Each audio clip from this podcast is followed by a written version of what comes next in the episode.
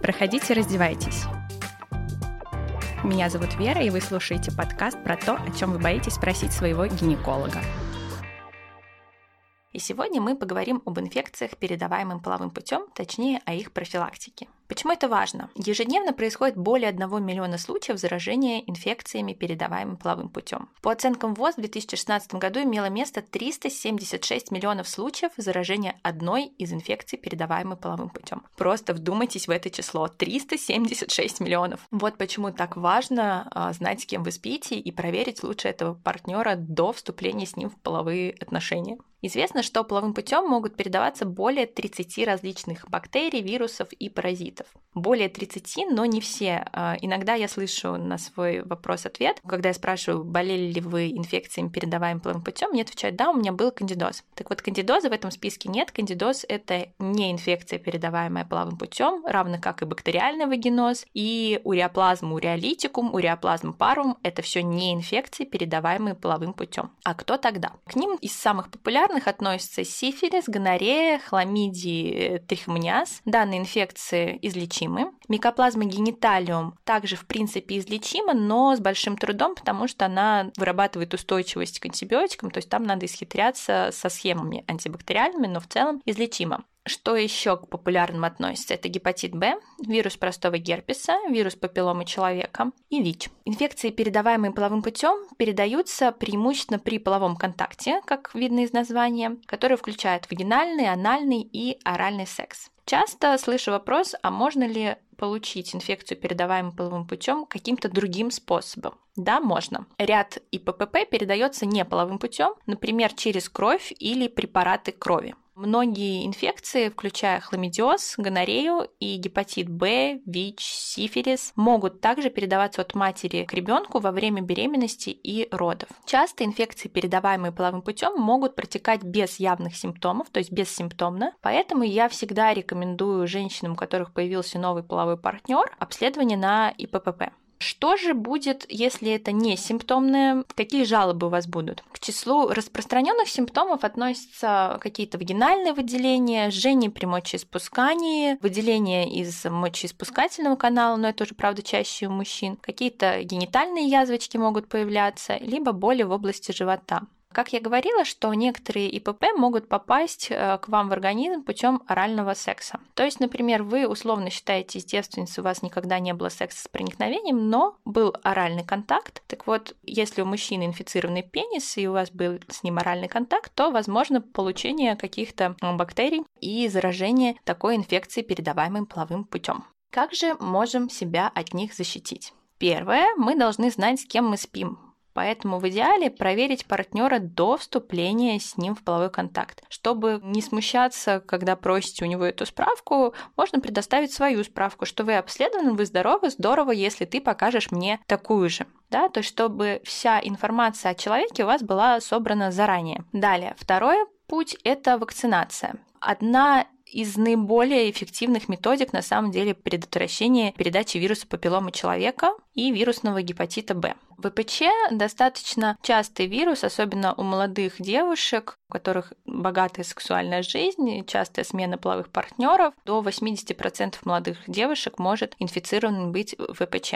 Чаще всего ВПЧ уходит, но тем не менее лучше все же сделать от него вакцинацию, профилактировать возможное заражение. Что еще может быть методом профилактики от ИПП? Это постоянное и правильное использование презервативов, причем как мужских, так и женских, но будем говорить говорить о мужских, потому что они используются чаще. Женские менее популярны, во-первых, их менее удобно использовать, во-вторых, они более дорогие относительно мужских. Презерватив, важно, должен быть латексным, потому что другие уже меньше защищают от инфекций, передаваемых половым путем. И здесь что хочу отметить, что использование презерватива может снижать риск передачи таких инфекций, но не исключает. Для достижения максимального защитного эффекта презервативы необходимо использовать постоянно и правильно. Непостоянное использование может может привести, собственно, также к заражению инфекциями, передаваемым половым путем. Потому что само заражение может произойти даже при однократном половом акте с инфицированным партнером. То есть можно подумать, да, один раз, да что там будет? Нет, одного раза достаточно. Если презерватив используется неправильно, его защитный эффект также снижается. О чем здесь я хочу сказать? Что неправильно хранить презерватив в заднем кармане джинс, неправильно открывать его ртом, зубами, острыми ногтями, да, он очень легко может травмироваться, порваться, и что провоцирует, э, собственно, заражение. Читайте внимательную инструкцию о том, как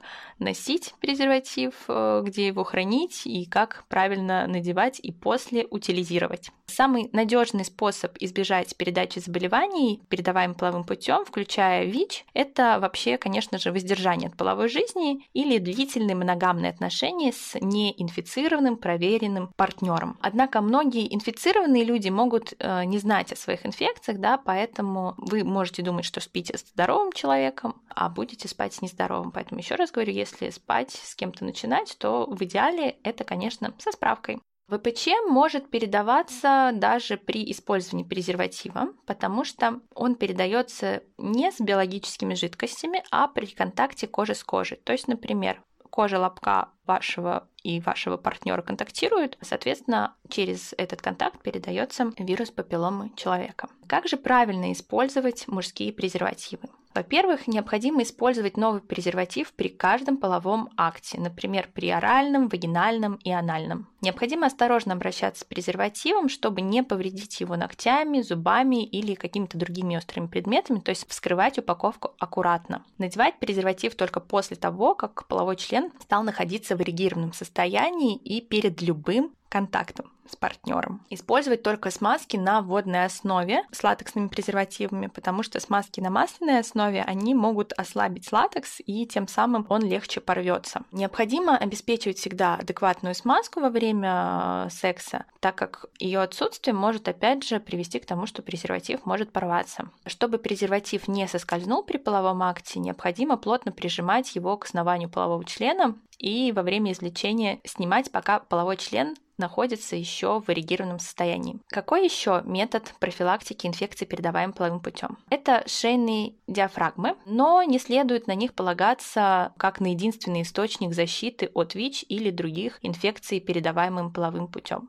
По ним достаточно противоречивые данные. В исследованиях было продемонстрировано, что использование диафрагмы защищает от цервикальной гонореи, хламидиоза и трихомониаза. Однако исследования, посвященные изучению влияния диафрагмы на заражение ВИЧ среди женщин в Африке, не показало какого-то дополнительного защитного эффекта. Поэтому в целом они, конечно же, обладают какой-то степенью защиты, но не следует на них полагаться как на единственный источник защиты. Были какие-то надежды в плане профилактики ИПП на микробоциды, спермициды, но неспецифические микробоциды для местного применения оказались неэффективны для профилактики ВИЧ-инфекции. Спермициды связаны, наоборот, с повышенным риском заражения ВИЧ, поэтому будьте внимательны, да, то, что убивает сперматозоиды, обладает благотворной средой для заражения ВИЧ-инфекцией. Обрезание. Обрезание мужчин снижает риск заражения ВИЧ и некоторых инфекций, передаваемых половым путем у гетеросексуальных мужчин. Если вы в отношении с мужчиной и ваш мужчина обрезан, это плюс ему в карму.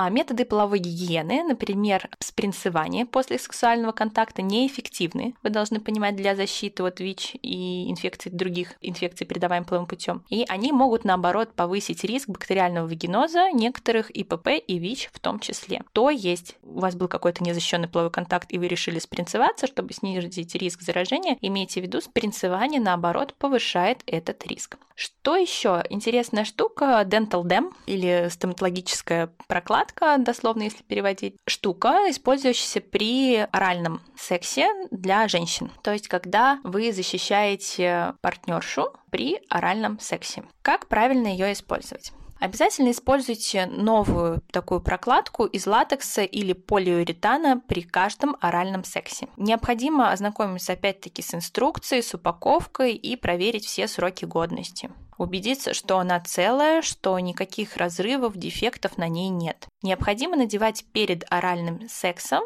и держать до конца. То есть даже там не надевать, она как бы накладывается на область вульвы. Обязательно используйте смазку на водной или силиконовой основе, чтобы предотвратить травматизацию этой прокладки. Хранить стоматологическую прокладку необходимо в прохладном сухом месте. Нельзя использовать ее несколько раз, да, как я сказала, что каждый половой контакт – это новая такая диафрагма. Запрещается ее сильно растягивать, так как это опять же может привести к ее разрыву. И не использовать вместе с ней спермициды, чтобы не вызывать раздражение слизистых. Запрещается использовать э, продукты на масляной основе, такие как детское масло, лосьоны, вазелин, потому что они могут привести к травматизации и разрыву стоматологической прокладки. И их, э, важный такой метод, нельзя смывать в унитаз, так как они его могут засорить. Что же собой представляет такая вообще стоматологическая прокладка? По большому счету это такой латексный квадратик, ну, прямоугольничек. И его на самом деле можно сделать из обычного мужского презерватива, и далее я расскажу как. Во-первых, осторожно открываем упаковку. Да, опять же, проверяем сроки годности, все-все-все проверяем, осторожно открываем упаковку, чтобы его не а, разорвать. Далее достаете презерватив и разворачиваете его.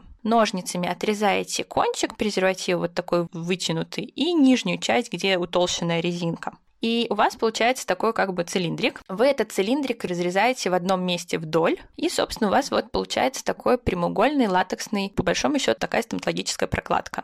И все, и она готова к использованию. Вы ей прикрываете либо вульву, вот вход во влагалище, либо анус, если вы используете ее при ороанальных ласках.